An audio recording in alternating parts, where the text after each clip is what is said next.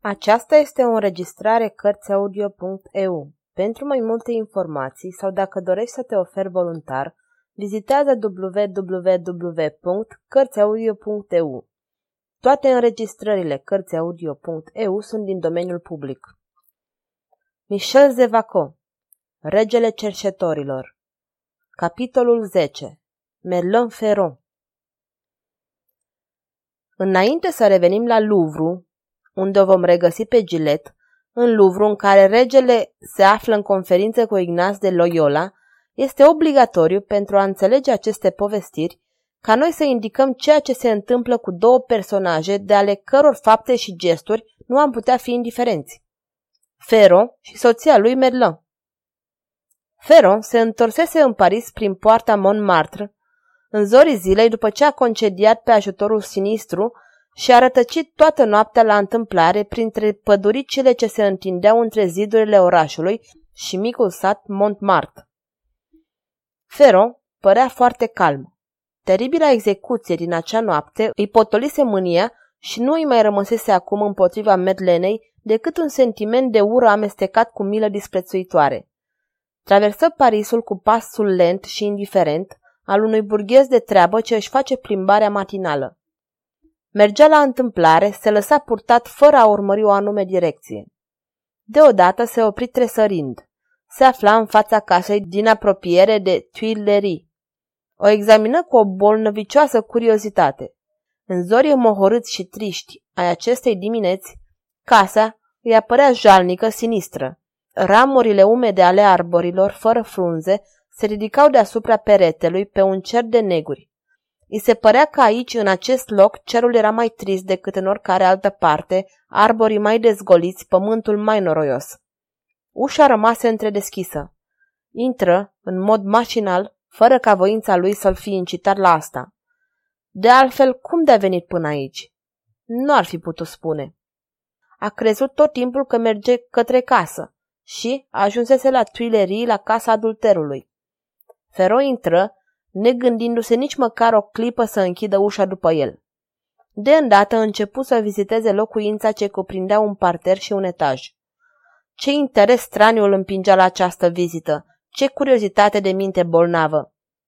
E sigur că Fero, odată intrat, n-ar fi renunțat pentru nimic în lume să-și hrănească durerea cu mărturiile acumulate ale trădării. Inventaria cu aparentă calmitate trecea prin sufrageria luxoasă, ornată cu polițe sculptate, clătina capul examinând un tacâm de argint aurit pe care era gravat un F. François, murmură el. Și pe dată socoti. Totuși, asta putea să însemne Ferro. Astfel, chiar în acest moment, chiar după execuție, chiar după ceea ce a văzut, ceea ce căuta soțul, mai ales, era poate o probă de nevinovăție sau cel puțin un indiciu care să-i fi permis să se îndoiască. Să te îndoiești însemna deja să fii mai puțin nefericit. Continua, inspecta un cabinet mare unde se afla o fântână, o întreagă mașinărie complicată, unde apa joacă marele rol, contrar cu obiceiurile epocii. Aici dovezile fură flagrante. Urcă, intră în dormitor cum intrase noaptea, încet, fără zgomot. Feron nu deranjase nimic în această cameră, Feron se revăzu îngenunchiat, aproape de soția lui, care leșinase așteptând ora fixată de călău. Reconstitui toată scena. Iată, mormăi printre dinți. Când am intrat, i-a terminat de îmbrăcat. Se afla în fața acestei oglinzi, așa, cu brațele deasupra capului pentru a-și aranja părul. Vorbind astfel, nefericitul s-a așezat în fața oglinzii și atât de mare era tensiunea gândului său încât ajungea să execute gesturile pe care și le indica. Feron execută gesturi grotești, dar cine l-ar fi văzut cu fața congestionată, cu privirile rătăcite, ar fi fost înspăimântat. Continuă. Da, da, desfrânata făcea grații în fața acestei oglinzi, în timp ce eu, ah, infama! Deci așa când am intrat, ce spaimă pe chipul ei. Cât a putut să sufere când în oglindă a văzut ușa deschizându-se și că eu am apărut, asemenea unui spectru fără îndoială. Oh, îngăimă deodată aruncând o privire de neînvinsă teroare asupra oglinzii. Cred că nebunesc. Iată că ușa se deschide. Cine vine?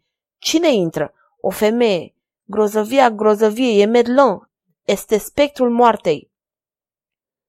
Bună ziua, domnule Feron, spunea vocea calmă, aproape mângâietoare.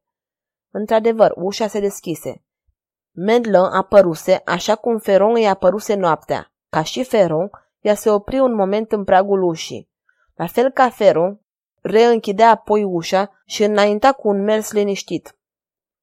Feron, zgâlțâit de friguri, cu dinții strânși și părul zbârlit, mut, imobil de spaimă, se simțea târât către ultimile limite ale fricii, ca atunci când se tulbură creierul și că rațiunea se scufundă în nebunie. Ea repetă, Bună ziua, domnule Feron! Și, cu vârful degetului, îi atinse umărul. Făcu un salt spectaculos, era gata să cadă într-un colț a camerei și, cu mâinile întinse, cu paroxismul spaimei superstițioase îngăimă. Cine ești? Ești spectrul tău, nu-i așa? Vii să te răzbuni, moartă, cum am răzbunat eu pe ea vie. Medlon ridică din numeri. Îmi produceți milă, domnule, spuse ea cu aceeași voce calmă pe care Feroi o cunoștea foarte bine. Nu este un spectru ceea ce se află în fața ta. Este Medlon, soția ta, vie, foarte vie. Călăul tău și-a făcut treaba prost, dragul meu. Nu m-a spânzurat cum trebuie, asta e tot. Vie, urlă Feron. Ar fi fost imposibil să spui dacă acest strigăt fusese smuls de bucurie sau de furie. Se repezi, o apucă pe Medlon. Vie, da, vie, este chiar ea! Smulsă morții prin nu știu ce miracol al infernului. Revine mai întâi în casa crimei. Sperai să-l găsești aici pe rege? Sau poate vreun desfrânat, vreun ticălos? Căci tu a trebuit să te prostituezi cu oricine vroia să se culce cu tine. Vie, acești ticăloși au o viață aspră. Ah, dar o vom vedea noi dacă voi fi mai îndemânatic decât călăul. Se repezi asupra ușii, pe care o închise de două ori cu cheia și se așeză între Medlon și fereastră pentru a-i tăia orice retragere posibilă. Medlon se așeză în tihnă. Vorbiți prostii, dragul meu, am venit aici ca să vă întâlnesc. Pe mine? Pe dumneavoastră. Prima mea idee a fost că o să veniți aici. Nu m-am înșelat de vreme ce sunteți aici. Dacă mi-ar fi fost frică de dumneavoastră, nu aș fi intrat. Vreți să discutăm? Vorbește, ce ai de spus? Cum ai să te justifici? Nu mă înțelegeți, făcuia cu nerăbdare. Nu am a mă justifica. Nu vă iubeam. Îl iubeam pe François, rege al Franței, și m-am dat lui fără reticență. Este o mare nenorocire pentru dumneavoastră că aflați acest lucru. Vă deplâng sincer căci nu v-am iubit niciodată cu patimă. Am avut întotdeauna pentru dumneavoastră o reală afecțiune. Vedeți, domnule, fără justificare, am iubit din toată inima. Și îndrăznești să-mi spui mie toate astea? Murdăria ta ajunge până acolo încât să te glorifici pentru crima ta? Nu mă glorific. Caut să vă dovedesc că noi trebuie să vorbim cinstit și încep prin a fi sinceră. Prin cinism. Dacă țineți neapărat să zicem că sunt cinică. Vă repet întrebarea mea și vă previn că în curând va fi prea târziu. Vreți să discutăm? Și eu te previn că nu vei ieși de aici vie. Acum vorbește dacă vrei. Folosește ultimile tale minute ale vieții mințind așa cum l-ai folosit mințind toată viața. Suferea cumplit. Și ceea ce îl făcea să sufere mai mult în această clipă era că Merlin nu mințea, nu încerca o justificare care i-ar fi permis lui să-i frângă încrederea, care i-ar fi permis iertarea. O secundă s-a văzut strângând în brațele sale femeia ce se căiește. Căci, mai mult ca niciodată, acest fericit o adora pe frumoasa creatură. Domnule, reluă Merlin, m-ați luat alineaur drept o fantomă. Există aici un adevăr, nu mai sunt o femeie, nu mai sunt Merlin. Spuneați că o să mă omorâți. Nu mai țin la viață. Îmi este indiferent că mor. Ea reluă. Vreți să mă omorâți. Consim numai să fie mai târziu, când vom săvârși împreună lucrul la care visez. Care lucru? mormăi Fero. Nu v-ați gândit decât să vă răzbunați doar pe mine? Făcuia surâzând disprețuitor. De fapt, pe o femeie e mai ușor să te răzbuni. Fiți liniștită, v-am spus că celuilalt o să-i vină rândul. Adevărat? strigă Medlin ridicându-se. Îl urâți atât de mult pe regele Franței ca să încercați să vă răzbunați? V-am spus-o. Dumneavoastră mai întâi, apoi el. Fără a se îndoi, Feron nu-și mai tutuia soția. Atunci, zise ea, revenind la calmitatea ei tristă, vom putea să ne înțelegem.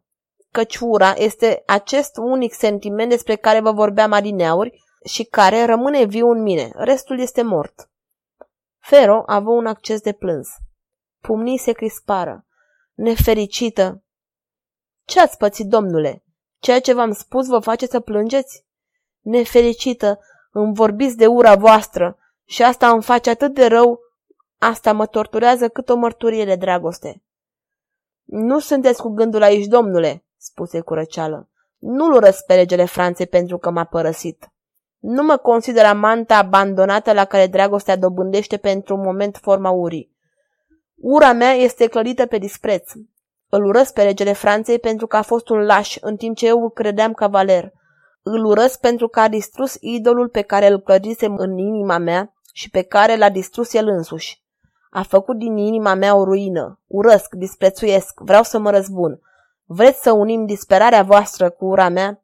Noi doi vom fi de neînvins. De câteva clipe, Feron părea să nu o mai asculte pe Merlin. Ochii săi se injectară de sânge, mușchii se încordară. Cum de sunteți vie?" spuse el gâfâind. Cum?" Merlin a avut un gest de nerăbdare și de descurajare. E, domnule, iar reveniți la ce a fost. E de ajuns că sunt în viață. Ștreangul era prost, s-a rupt. Mi-am revenit în fire, asta e tot. Acum răspundeți-mi. Presupuneți că Merlin e moartă. Cea care este în fața voastră este numai o formă de răzbunare. Vă ofer ajutorul meu. Îl vreți? Fero, fără să răspundă, se răsti la ea. Călăul s-a înșelat, mormăi. Dar eu nu mă voi înșela, o să mori, o să... Nu-i sprăvi.